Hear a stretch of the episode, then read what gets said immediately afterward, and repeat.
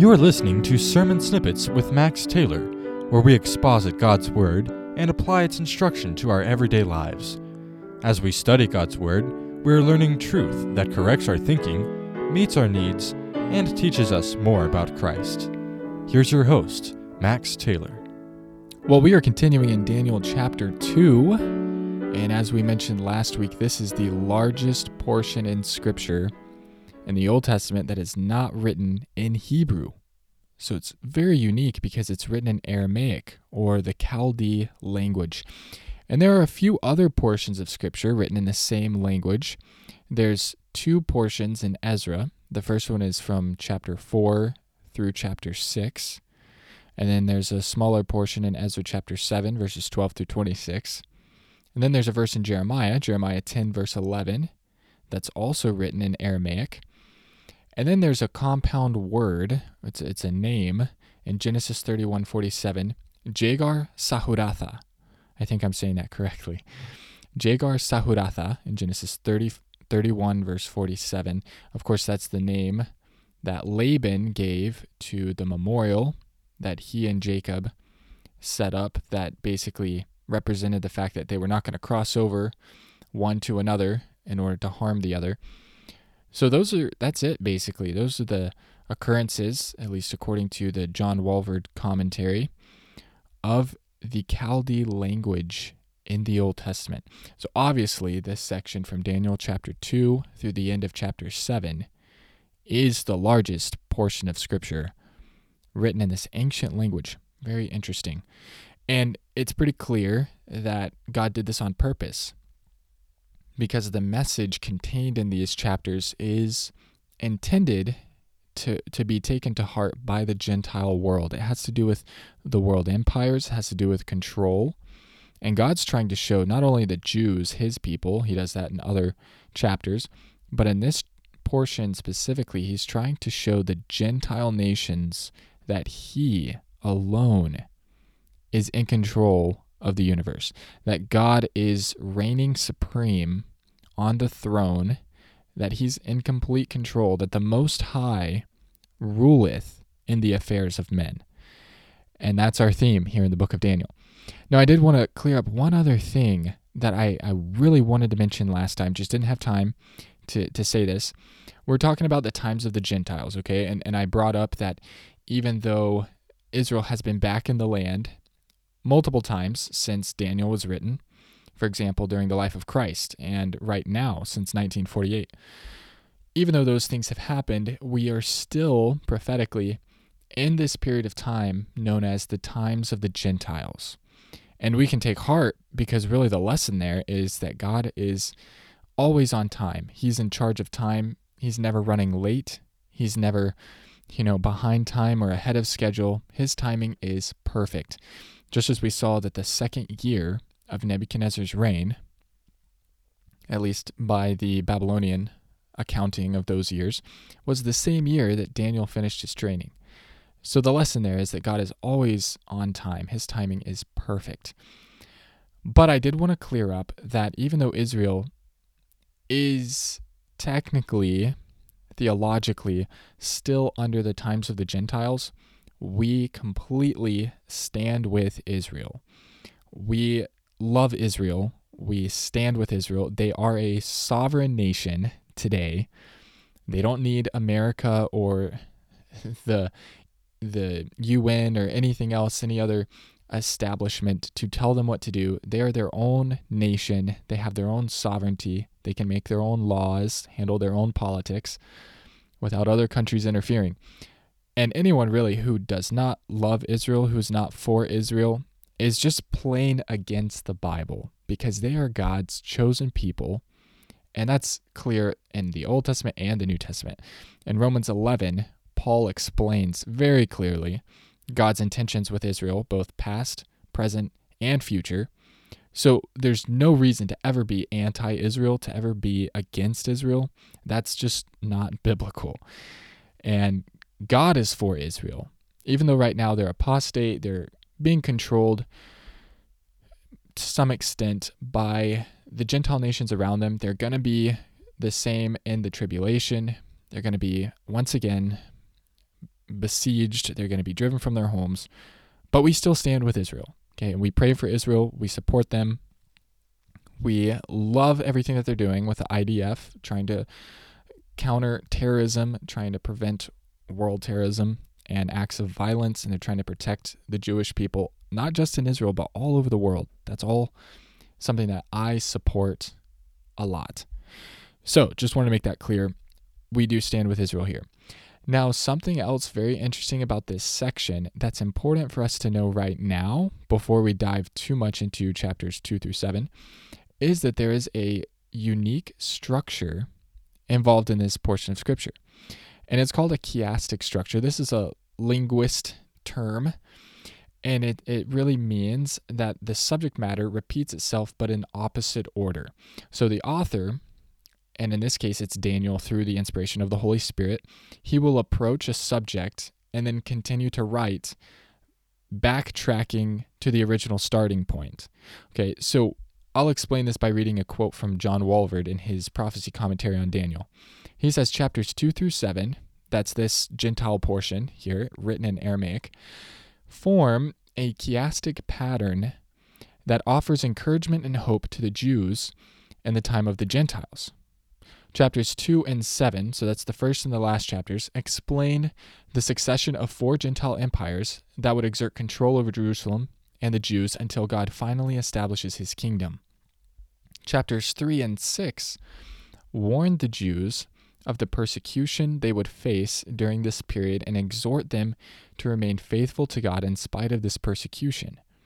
Chapter 3, when we get to it, we'll, we'll dive into it, but it's basically when Nebuchadnezzar erects an image and Daniel's friends refuse to bow to the image and they're cast into the fiery furnace. Daniel chapter 6, which is basically the correlating chapter um, on the other side as, as the topic is kind of reworked in reverse order. Chapter 6 is when Daniel ignores the king's prohibition against prayer and he's cast into the lion's den. So you see there's similarities here. And like you said, chapters 2 and 7 have visions that are very similar. It almost repeats itself. And then the, the two middle chapters, oftentimes in this chiastic literary structure, this pattern that you'll see, the middle is really the, the core idea, it's the emphasis.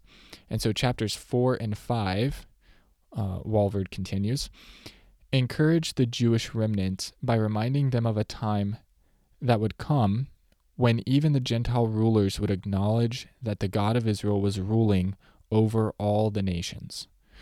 So that's just kind of give us a little bit of a heads up that we're going to see these things kind of repeat. You have chapter 2, then chapter 3, then 4, then 5 is very similar to 4, 6 is very similar to chapter 3, and chapter 7, the final one in this section, is very similar again to chapter 2. And this is all under God's instructions to the Gentiles. And then we'll close out the book of Daniel by looking at God's intentions again with the Jews, chapters 8 through 12. So that's a bit of the backdrop here. Let's jump back into chapter 2, and we're going to read starting in verse 2, and we'll read down to verse 6.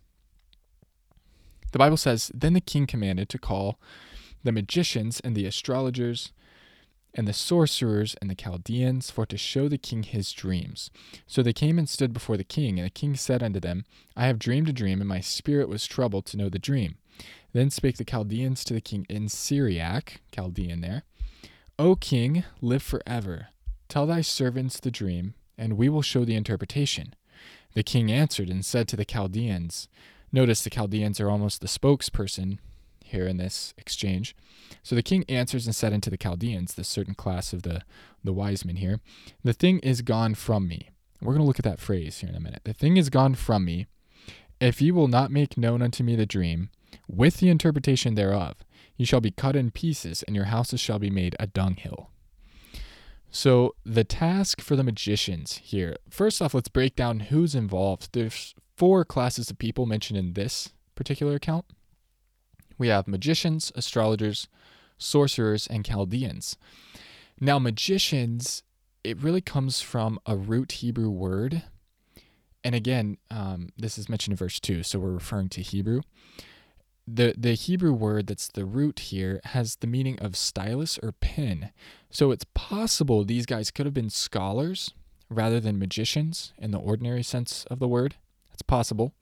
Or it also is used to refer to people who possessed occult knowledge, um, occultic knowledge, or dealt in magic or spell casting.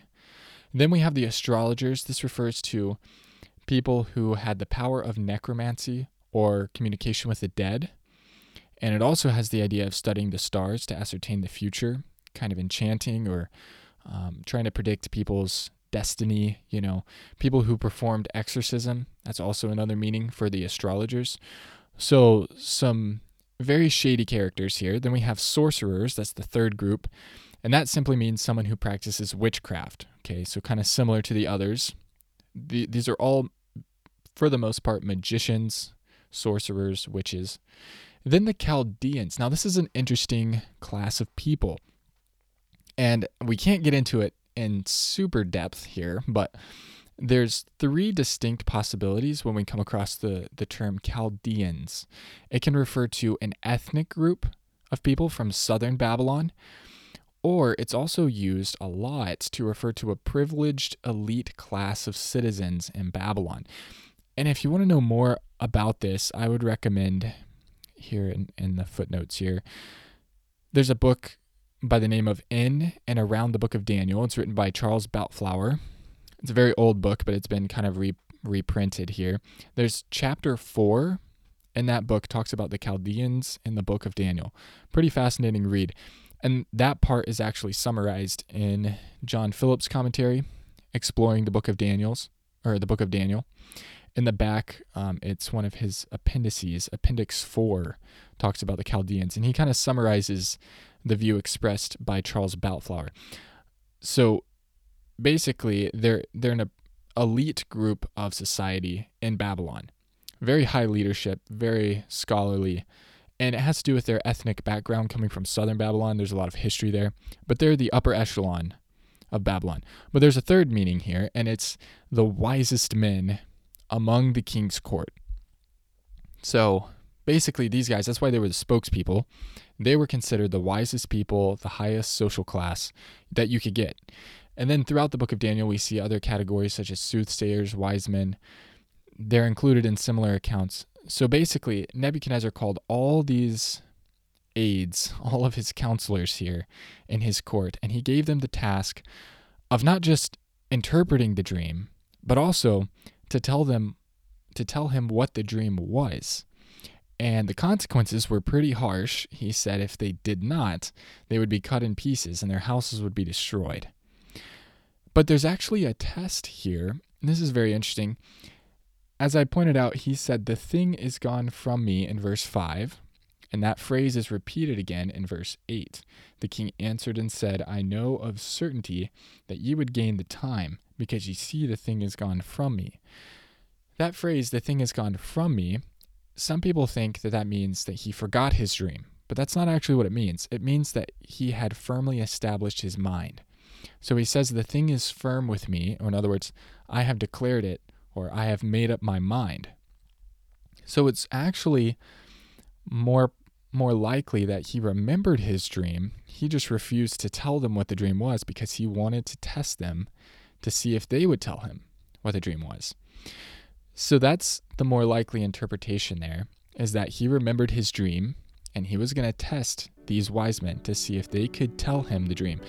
And we know this is probably true because they don't offer even a false story for his dream. They don't even attempt to answer his request. So we're out of time, but we will continue in Daniel next week. Thank you for listening to Sermon Snippets. If this Bible study is a help to you, consider downloading the weekly episodes or sharing this podcast with a friend. Until next time, remember that God's Word is perfect, and it's everything you need to live for Him.